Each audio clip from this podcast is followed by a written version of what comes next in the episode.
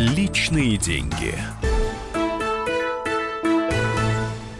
Здравствуйте, уважаемые радиослушатели. С вами Александр Бузгалин, директор Института социоэкономики Московского финансово-юридического университета, доктор экономических наук, профессор. Личные деньги – это программа о каждом из нас с вами, но это еще и программа о нашей стране и о мировой экономике. А экономика, как известно, это не только деньги, хотя наша программа называется именно так – личные деньги. Экономика – это еще и социальные проблемы, которые окружают каждого из нас. Экономика – это, как ни странно, большее или меньшее количество бесплатных благ. Благ не за деньги, хотя они и стоят деньги, денег. Для того, чтобы их произвести, надо затратить труд, энергию, ресурсы. Но достаются они нам в некоторой части, небольшой в нашей стране части, но все-таки бесплатно. Нужны они или нет? Э, нужны ли блага, которые человек получает просто потому, что он гражданин страны? Просто потому, что ему много лет. Или потому, что он много и честно работал. Потому что он может прийти в поликлинику и качественно, по-настоящему, по-доброму, что ли, э, услышать слово от врача, от педагога, учителя, воспитателя детского сада, профессора. Человек, которому 5 лет, 12 лет, 20 лет, а может быть и 60. В некоторых странах Европы есть университеты для пенсионеров. Сегодня на эти темы мы говорим с э, очень важным для меня собеседником. Э, мы с Олегом Николаевичем Смольным, который сегодня в Думе, товарищи уже почти 30 лет, э, даже не верится, что столько можно быть вместе, рука об руку и вместе делать дела. Смолин Олег Николаевич, академик Российской академии образования, профессор, доктор философских наук, первый заместитель председателя Комитета по образованию Государственной Думы, человек, который всю жизнь остается верен лозунгам образования для всех и через всю жизнь, ну и многим другим, о которых, я думаю, он расскажет сам. Олег Николаевич, здравствуйте, мы очень рады, что вы в студии. Здравствуйте, Александр Ильич, здравствуйте, уважаемые слушатели. Ну и первый вопрос, наверное, очевиден, исходя из того введения, которое я сделал. Что же такое социальная ориентация экономики и почему вы считаете, что она абсолютно необходима? Ну, может быть, с каким-то ракурсом на практические проблемы, скажем, пенсии. Александр Иванович, э, социальная ориентация экономики необходима прежде всего людям. И это понятно всем. Современный человек хочет жить достойно, это его естественное желание. И мерилом цивилизации современного государства уже давно считается не просто валовой внутренний продукт на душу населения, измеренный в деньгах, и, кстати, очень сильно зависящий от таких вещей, например, как колебания цен на нефть. Упала цена на нефть, упал валовой внутренний продукт. Повысилась, повысился. Давно уже в мире принято считать, что измерять это другими показателями, в том числе индексом развития человеческого потенциала. Но я сегодня хотел, что называется, пролить бальзам на ваши равны, Александр Ильич. Ну, я имею в виду соц... Я буду очень рад, да. Я имею в виду любимую вами социоэкономику. Да. Я Социо бы хотел... это социальная, да, экономика, ориентированная на общество и человека. Да, я бы очень хотел поговорить о том, что в отличие от представлений многих отечественных системных либералов, особенности в финансовых органах, в Центральном банке и так далее, э, то, что мы вкладываем в человека, это вовсе не потери – не бремя государства, как было написано в докладе в свое время подготовленном Евгением Ясиным под его руководством и так Я далее. Я поясню, Евгений Ясин – это гуру высшей школы экономики, а высшая школа экономики – это э, гнездо э, современного экономического либерализма. Ну так, если очень просто. Конечно, там много разных ученых и разных студентов, Конечно. но в целом вот примерно так. Но я бы добавил, что Евгений Ясин – это еще и в, в прошлом министр экономики из 90-х годов. Да, из ельцинско-гайдаровской эпохи. Да, да, совершенно верно. Так вот, э, мы, мне представляется, что чем далее, тем более, конечно, не в полной мере, но в значительной степени э, интересы экономического развития страны, интересы социального развития не только нашей страны, а в целом э, мира, они будут совпадать. Вот давайте э, мы поговорили про пенсии, давайте с них, э, может, может быть, и начнем.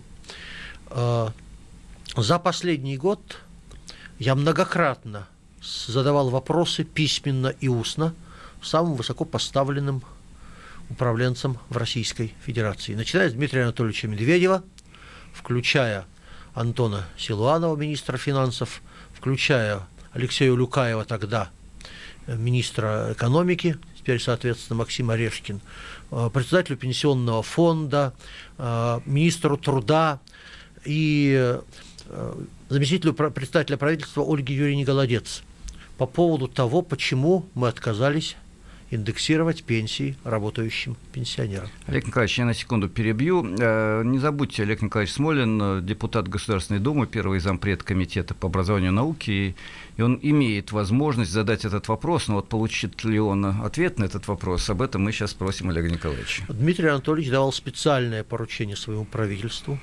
Правительство это поручение выполняло, как водится, формально. Кстати, ответы были разные – Самый честный ответ дала Ольга Юрьевна Голодец. С моей точки зрения, самый социальный член нашего правительства. Я никогда не мажу всех руководителей одной краской. На мой прямой вопрос в Государственной Думе она с болью в голосе ответила. Олег Николаевич, но ну вы же знаете позицию социального блока в правительстве по этому вопросу. Действительно знаем. А, министр финансов ответил, что может быть с 2020 года – Соответственно, министр экономики сразу сказал нет.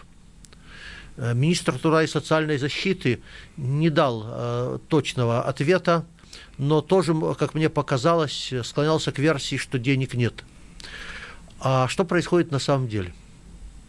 На самом деле это вопрос не только справедливости, ну чего вы наказываете людей, которые уже заработали свою пенсию, а вы им ее не индексируете. Я напомню, что вообще произошло. В 2016 году пенсия работающим не индексировалась, это, дай бог памяти, 12,7%. В 2018 году не индексировалась, это 5,8%. Я говорю только об официальных данных. В реальном исчислении, э, конечно, намного больше. Да, считалось, что инфляция в 2017 году была 3%, но, если считать то, что покупают пенсионеры, то инфляция, кажется, существенно другой. Ну, конечно. И в 2018 году снова и плюс еще 4%. Короче, Сейчас, если пенсионер работает, при равных условиях он получает почти на 25% меньше, чем если пенсионер не работает. Помимо того, что это несправедливо, естественно, мы искусственно снижаем жизненный уровень работающих пенсионеров. Да, наши системные либералы в правительстве должны были бы понимать простую вещь. Как только вы дестимулируете людей работать. работать да. Что они делают? Они либо увольняются с работы, если заработная плата совсем низкая, либо чаще всего они э, делают вид, что не работают. То есть работают в темную, без оформления. К чему приводит тот факт, что пенсионеры начинают работать без оформления? Соответственно, им не выплачивается официальная заработная плата. С этой официальной заработной платы ничего не отчисляется в пенсионный фонд, и пенсионный фонд несет потери.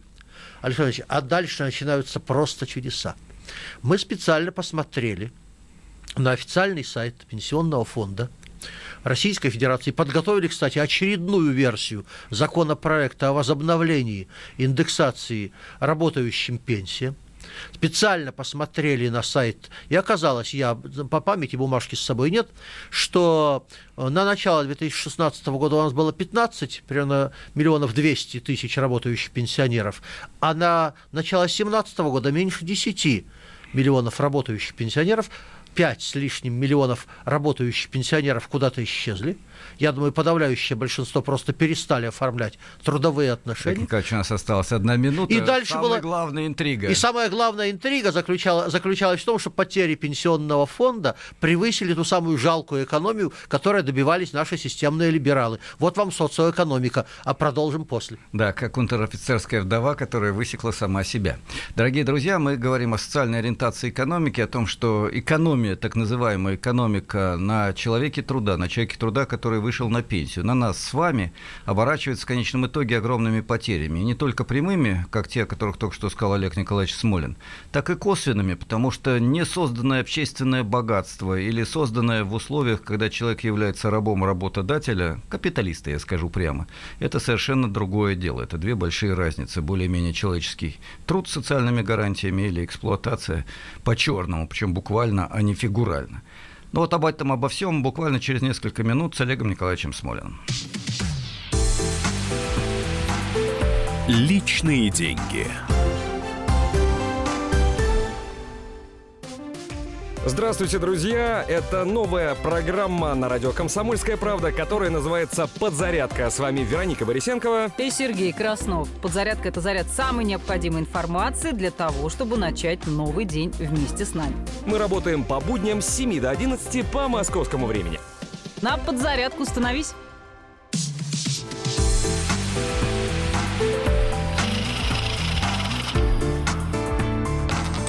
Личные деньги. Здравствуйте, уважаемые радиослушатели, еще раз. С вами в программе «Личные деньги» всегда в это время Александр Бузгалин, директор Института социоэкономики Московского финансово-юридического университета. И сегодня в гостях у нас первый заместитель председателя Комитета по образованию и науке Государственной Думы, академик, профессор, доктор философских наук Олег Николаевич Смолин.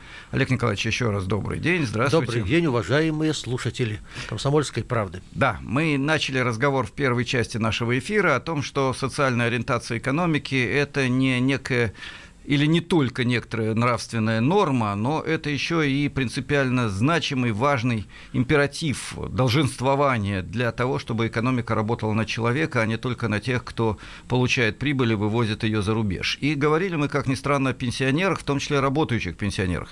Олег Николаевич рассказал замечательную интригу, которая, может быть, нам напомнит, как экономия на пенсионерах обернулась потерями для всех, и продолжит немножко наш Да. разговор. Если можно, буквально два слова. Итак, напоминаю еще раз, что попытка отказаться от индексации пенсии работающим привела к тому, что люди стали не оформлять трудовые отношения, не платить в пенсионный фонд, и потери пенсионного фонда превысили экономию на пенсионерах. Скупой платит дважды, а Гопсек умирает на э, сундуке с деньгами. Но Слушайте, у нас буквально, у нас э, сундук с долларами э, и другими ценными бумагами, лежащий, правда, в Америке, поэтому наши госпсеки должны будут поехать куда-нибудь туда, в Штаты, в Лондон, которые, как бы они ненавидят, и там на сундуке помирать. где их ждут с распростертыми объятиями, но денег не дадут. Не дадут. Однако вернемся к теме. Да. Александр Ильич, а дальше происходит совершенно уникальная вещь. Мы теперь недавно снова открываем стат данные пенсионного фонда, и оказывается, что эти стат данные с тех пор, как мы ими пользовались, поменялись. Какая Как, прелесть. как теперь посчи- считает Росстат и пенсионный фонд, я не знаю, но теперь уже количество пенсионеров за, то, за тот же самый 16 год сократилось не на 6 почти миллионов, не на 5 с лишним, как было первоначально, а гораздо меньше. Знаете, мне это что напоминает? Есть у Станислава Лема, э, не помню уже роман или повесть под названием «Футурологический конгресс». Да, Там, на- там описано общество будущего, где, когда люди стали жить плохо, им стали давать такие таблетки, чтобы им казалось, что они живут хорошо. Правда, от приема этих таблеток у людей стали расти хвосты. Тогда им стали давать антихвостиды, таблетки, которые позволяют не видеть этих самых хвостов. И далее до бесконечности. Что происходит у нас со статистикой, не знаю. Но с тех пор, как Росстат э, подчи- стал подчинен Минэкономразвития, то есть перестал быть даже относительно независимым, ну, формула есть ложь, есть наглая ложь, э, а есть, Есть статистика, официальная с- статистика, да. есть официальная статистика, стала просто-таки реальностью. Да, вот нас часто спрашивают, является ли экономика наукой и можно ли ее проверять фактами. Если за факты считать официальную статистику, то нельзя. В данном случае теория оказывается э, сказать, не подтвержденная фактами, более истинной, чем теория, которая следует за фактами, и меняется каждый раз, когда какая-то та или иная статистическая организация пересматривает все то, что было, есть и, возможно, будет. Но это прямо по Томасу Гоббсу. Если бы геометрические аксиомы задевали интересы людей, они бы опровергались, говорил Томас Гоббс, а потом э, любил повторять эту формулу Ленин. Ну, это не только Томас Гоббс, а еще раньше человек, который сказал, что все-таки она вертится, с теми самыми правящими классами оказался подвергнут, мягко говоря, наказанию, да, сказать, мы помним эту славную историю полутысячелетней давности. А, да, факты, когда они идут в разрез с интересами правящей власти, правящей ну, я не хотел бы говорить клики, правящей группы, группировки, вот в этом случае, да, все оказывается вывернуто наизнанку.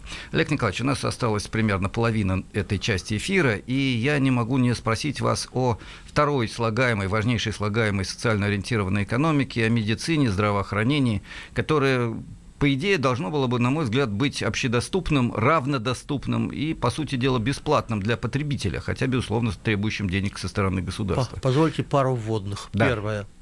Исследователи дружно утверждают, что медицина определяет наше здоровье только процентов на 15-20. Остальное – это экология, соответственно, образ жизни и масса других вещей. Но, тем не менее, эти 15-20% значимы. Вторая вводная состоит в том, что, соответственно, э, по Конституции российское здравоохранение, как известно, бесплатно в государственных муниципальных лечебных учреждениях, но, тем не менее, в России принят федеральный закон номер 323 об основах охраны здоровья граждан, и этот закон переводит нашу медицину на страховые принципы, на так называемое одноканальное финансирование. Чем страховая медицина отличается от обычной, по крайней мере, в наших условиях? Некоторые шутят, что тем, что она происходит от слова «страх», но в этой шутке есть изрядная доля правды. Но на самом деле, если говорить серьезно, страховая медицина отличается следующим. В пределах, которые предусмотрены этой самой медицинской страховки, ваше лечение бесплатное, а за пределами вы должны за все платить или, по крайней мере, доплачивать.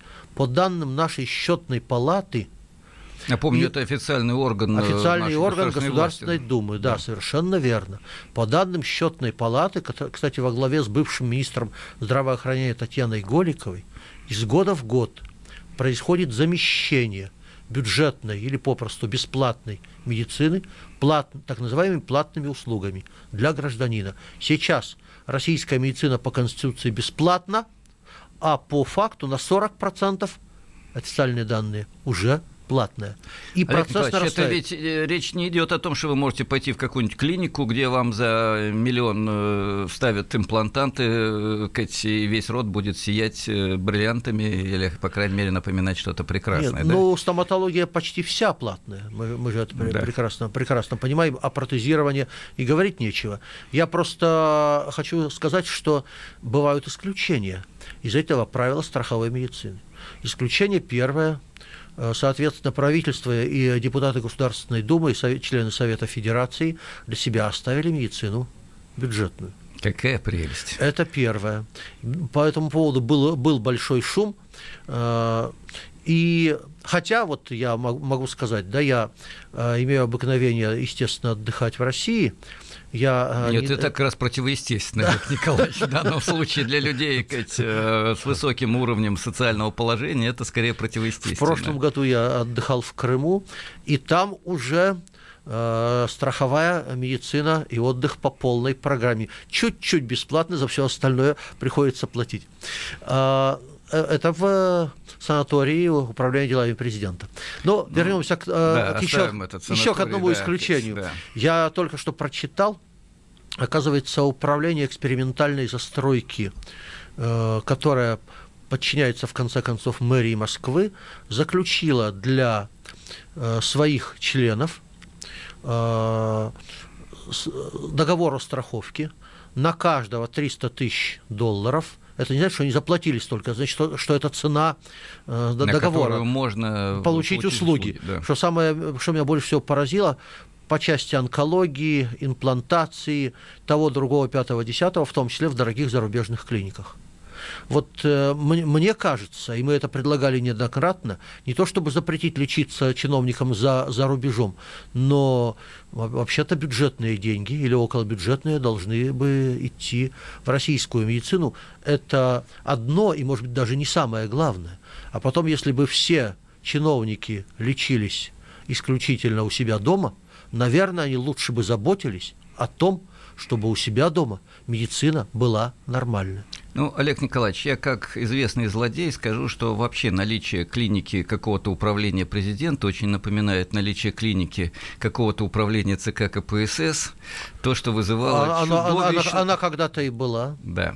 Или то... правительство, не помню, кому принадлежало. Нет, она, да, это было четвертое управление Минздрава, которое формально никому не принадлежало, реально обслуживало начальство. И я напомню, что одной из э, важнейших причин, которые ставились, ну, не причин, негативных черт, которые указывались опираясь советскую, на советскую систему, это было наличие привилегий и льгот у партийно-государственной номенклатуры, в том числе закрытых поликлиник, закрытых распределителей, закрытых домов отдыха и так далее. Вот эту черту, на самом деле скверную черту советской системы сейчас воспроизвели, причем в каком-то кубическом, э, я не знаю, э, масштабе, да, так сказать, возведя в квадрат, в куб или еще в какую-нибудь Нет, безумную я, степень. Я хочу добавить, что любой желающий может встать на соответственно, учет в эту клинику, заплатив деньги, пожалуйста. Ну да, то есть э, либо ты олигарх, либо ты высокопоставленный чиновник. Ну не олигарх, так по крайней мере миллионер.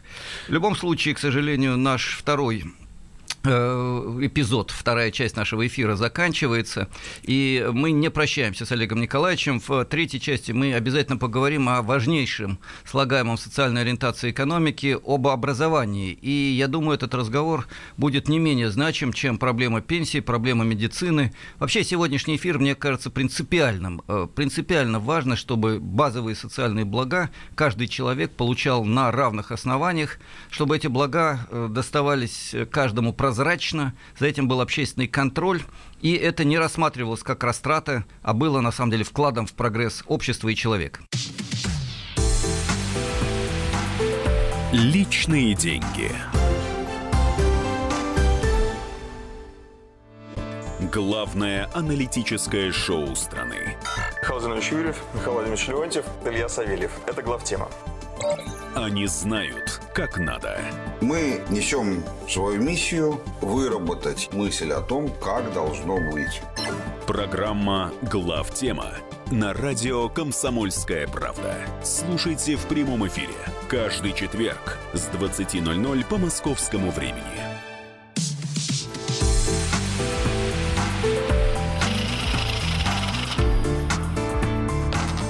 Личные деньги.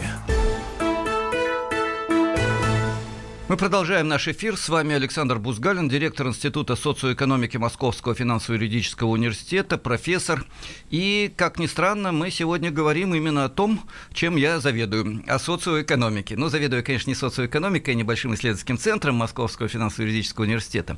А социоэкономика – это сложнейшая и важнейшая проблема и одновременно задача Задача очень простая. Экономика должна работать на человека, на решение общественных задач, проблем на то, чтобы общественные интересы, они есть в нашей стране у каждого из нас, были не обременением, как это иногда считают представители праволиберального крыла, и не только в правительстве, но и в политике, а были целью, ценностью вот эти самые социальные расходы, которые на самом деле не расходы, а прогресс человека. Об этом мы говорим с Олегом Николаевичем Смолиным, э, первым заместителем председателя Комитета по образованию и науке Государственной Думы, академиком, профессором. Олег Николаевич, спасибо, что вы с нами вот все три части эфира. Ну и, наверное, еще давайте... раз поздороваемся с нашими да, Да, давайте еще раз, да, да я согласен. С удовольствием. Да, и давайте мы Немножко завершим разговор о пенсиях и медицине, ну, в частности, о медицине. Э, перерыв подкрался незаметно и помешал сделать некоторые выводы. И затем к образованию. Я хочу себе позволить себе сделать по медицине еще один вывод. Э, затраты на медицину в России примерно 4% от валового внутреннего продукта. Причем, если бюджет не изменится, предполагается их сокращение. При этом – по данным Всемирной организации здравоохранения, они должны быть минимум 6%, то есть минимум в полтора раза больше, во многих странах 7, 8 и даже 12%. Но я сейчас даже не про это. Я вот про что.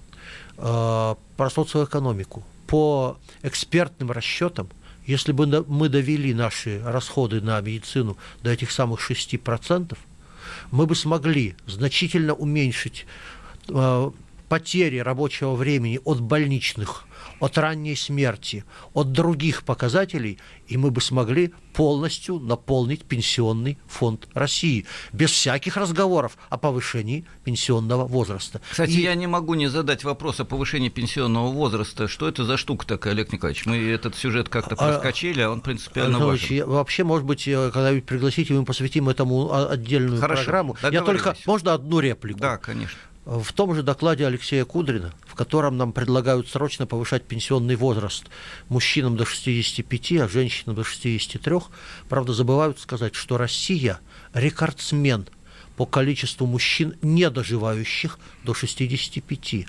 Вот сейчас до 60 не доживает 30% мужчин. До 65 мы рекордсмены Европы не доживает 43% мужчин. Это вам гуманистическая сторона дела. А вот вам сторона дела экономическая. В том же докладе Алексей Леонидович Кудрин приводит данные о количестве многофункциональных роботов на 10 тысяч населения, ежегодно вводимых. Южная Корея 478, Китай 36, Россия 2. Так может, все-таки будем техническим прогрессом заниматься, а не заставлять людей умирать, не, не дожив до пенсии? И можно еще одну реплику э, на, на острую тему. Только на образование 9 минут уже осталось. Ничего, только, да. мы э, еще успеем. Вот все э, сейчас видят, что происходит в Волоколамске. люди пошли на стихийные акции протеста. Естественно, они хотят быть здоровыми, хотят нормально жить. Но и здесь есть экономический, экономическая составляющая. Швеция сделала из переработки мусора большой бизнес – она не только весь свой перерабатывает, она закупает и у других стран, закупала бы и у нас, если бы у нас был раздельный сбор мусора. Вот вам еще один пример социоэкономики. Ну, кстати, по этому поводу я хотел бы сказать, э, социальная ориентация экономики без активности нас с вами, того, что называется гражданским обществом, того, что делают люди в Волоколамске, того, как, люди вышли в Кемерово на стихийный митинг, э, без организованных действий неправительственных организаций, которые у нас сразу попадают под подозрение, что они иностранные агенты, без социальных движений, без всего этого переориентировать экономику хотя бы немножко на интересы человека и общенациональные интересы невозможно. Одни чиновники этого не сделают, и как-то, как мы говорили в предыдущих частях эфира, окажется так, что почему-то эти самые бесплатные блага, включая возможность лечиться в зарубежных клиниках, достанется высшему бюрократическому руководству, и это будет социальная ориентация экономики. Вот эти парадоксы парируются только за счет низовой реальной активности граждан. Но это другая тема передачи. Давайте мы об этом обязательно потом поговорим. Если у Олега Николаевича будет время, поговорим с Олегом Николаевичем. Это всегда просто отлично и очень важно. А сейчас все-таки к проблемам образования. Олег Николаевич, вы 25 лет, даже больше уже руководите комитет, ну как руководите, являетесь вечным заместителем при вечно да. сменяющихся председателях. По формуле не боги горшки обжигают, а их замы. Вот, совершенно верно. Вот Олег Николаевич тот самый зам, который обжигает горшки и борется за сказать, общедоступное образование уже больше четверти века в Государственной Думе, ну, с маленьким перерывом перерывом на борьбу в Совете Федерации. Олег Николаевич, так о чем речь? В чем проблемы образования с точки зрения социальной ориентации экономики? А, проблема образования с точки социальной ориентации экономики состоит в следующем. Первое. Повторюсь, в 21 веке ключом к модернизации любой страны является уже прежде всего ее человеческий потенциал – Второе. Ключом к развитию человеческого потенциала, это признают практически все, является как раз образование. Вот, Олег Николаевич, я специально прокричу в эфир. Вот первую фразу часть наших чиновников и бизнесменов еще иногда произносит, а вторую практически никогда не произносит. Как у них это в голове укладывается, для меня загадка. Единственное объяснение, вот как вы говорили, если бы законы физики затрагивали интересы или математики власти имущих, они бы их отменили. Вот, по-моему, здесь такая же ситуация. Нет, еще довольно много зависит от занимаемой должности. А, ну, вот, ну, например, да. Алексей Леонидович Кудрин, будучи министром финансов, со мной неоднократно ввел в Думе дискуссии, выступая против моих предложений увеличения финансирования образования. Сейчас Алексей Леонидович, если вы помните, говорит о том, что нам нужно осуществить бюджетный маневр, сократить несколько затраты на силовые структуры, в чем я с ним, кстати, согласен. Мы рекордсмены по количеству полицейских на душу населения, что не делает э, нас более спокойным обществом. Вот, и переориентировать часть этих затрат на э, человеческий капитал, как он выражается, соответственно. Вот. Но что мы сейчас Слушайте, имеем? если его назначить э, вице-президентом по социальным вопросам, может, он начнет критиковать политику Центрального банка и Министерства финансов? Кстати, это, это интересная идея, но я, э, рискуя навредить Ольге Юрьевне Голодец, хотел бы сказать, сказать, что я бы предпочел, чтобы она осталась э, зампредом правительства по социальным вопросам, только с большими полномочиями финансовой области. Да, я думаю, это вообще должен быть первый универсальный зампред, э, вот, да, вот. а премьер должен быть э, тем, кто поддерживает в первую очередь именно этого человека и этот блок правительства. Вот, ну, это ладно. было бы очень неплохо. Однако да. вернемся к, к образованию. Да? Вернемся к образованию. Ну, с одной стороны, мы должны сказать, что российское образование иногда живет по принципу «да здравствует то», благодаря чему мы, несмотря ни на что. Например, мы недавно по начальной школе, это система оценок аббревиатура PIRLS, заняли первое место в мире. Начальная школа у нас по-прежнему одна из лучших в мире. Хотя я, наблюдая за тем, как э, учат ребят в начальной школе, у меня возникает много вопросов. А, с другой стороны, если мы посмотрим на другие показатели, ну, например, показатели финансирования, да, а, по сравнению с советскими временами доля расходов на образование, это данные высшей школы экономики, то есть они никак не могли сгустить краски, примерно вдвое ниже. Было 7% данные Мирового банка, сейчас 3,6, 3,5%. Олег Николаевич, э, это все напоминает старую историю про цыганскую лошадь, которая совсем привыкла ничего не есть, но через две недели почему-то умерла. Понимаете, вот, например, что-то похожее, да? Чем меньше денег, тем лучше образование. Дальше больше. А у нас э, ухудшается по социологическим вопросам отношение педагогов, в частности учителей, к своему статусу и к своей работе. Но вот когда в 2012 году, похоже, была реально самая высокая заработная плата, когда появился известный майский указ, а дальше в 2016 э, году у нас количество недовольных своим статусом учителей выросло до 42%, а в 2017 году чуть не до 60%. Вот вам реальная, реальный результат – а правительство говорит, что на 94% майские указы исполнены. Я не знаю, как можно майские исполнения измерить в процентах, Александр Ильич. Может быть, э, какая-то супернаука это позволяет, но я думаю, что это наука по формуле пол, потолок, палец.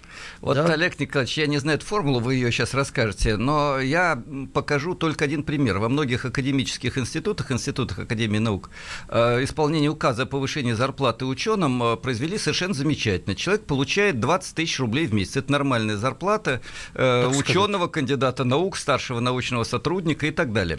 Э, надо повысить до 80 тысяч, чтобы было выше, чем средняя по региону. Как это делается? Человек переводит на четверть ставки. За, при Теперь, той же работе. При той же работе и при той же зарплате. Теперь 20 тысяч – это четверть ставки. Реальная зарплата, то есть формальная зарплата. Какая? 80 тысяч. Повысили, все проблемы решили. Да. да. А так что за пол, потолок, палец? Мне ректор одного московского вуза рассказывал всяк, про всякие другие способы хитрые, статистические. Но сейчас вряд ли есть э, смысл об этом говорить. Да, и у нас всего две минуты до конца. И у нас две минуты да. до конца. Хочу прибавить к этому еще, что количество бюджетных студентов у нас э, резко сократилось по сравнению с советскими рядами. Было 220 студентов на 10 тысяч населения бюджетных, сейчас 130. То есть практически 60% от того, что было в советский период. И это не может не сказаться на качестве образования, потому что мнение некоторых э, наших э, социологов, так сказать, и педагогов на рубеже советского периода, что если человека заставить платить за образование, он обязательно будет к этому серьезно относиться, не подтвердилось. У нас значительная часть студентов, которые учатся платно, придерживается другой логики. Ну, мы же вам заплатили. Ну, что вы нас еще мучаете всякими там э, занятиями и экзаменами. Кстати, я хочу добавить, это неоднозначно совпадает платность бесплатность образования с э, государственным или Конечно, негосударственным статусом университета. Негосударственный университет э, вполне может получать государственные деньги, если он качественно учит студентов и бесплатно их учить. Э, единственное, он при этом не должен работать на свою прибыль, а должен быть некоммерческой организацией. Но, с другой стороны, можно, можно сказать, что у нас большая часть платных студентов учится не в частных, а в государственных. А в государственных, да, совершенно верно вузов. Да. Так, Олег Николаевич, другого. пожалуйста, выводы 55 секунд. А, вывод предельно простой. Я, пожалуй, надеюсь на то, что у нас достаточно молодые слушатели, позволю себе рассказать историю из моей личной жизни. А, студент на историческом факультете Омского педагогического института после каждой лекции подходит и спрашивает, Олег Николаевич, вы там поближе к власти, скажите, куда вкладывать деньги, куда деньги вкладывать? Я говорю, Юр, обязательно скажу, если ты мне скажешь, где их взять. Да. И вот, наконец, заканчивает факультет, и я говорю, друзья, на полном серьезе, если у вас появились деньги, вкладывайте их в собственное развитие. А, нет ничего дороже человеческого потенциала, а если добавить немножко души, как положено по традициям нашей культуры, результат обязательно будет. Спасибо, Олег Николаевич. Напомню, с нами был э, академик Олег Николаевич Смолин, первый зампред Комитета по образованию и науке Государственной Думы, и я, Александр Бузгалин, директор Института социоэкономики Московского финансово-юридического университета. До встречи через неделю. Личные деньги.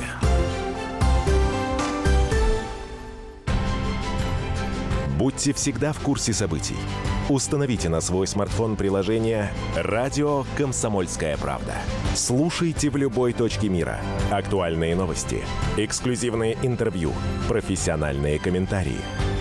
Доступны версии для iOS и Android. «Радио Комсомольская правда». В вашем мобильном.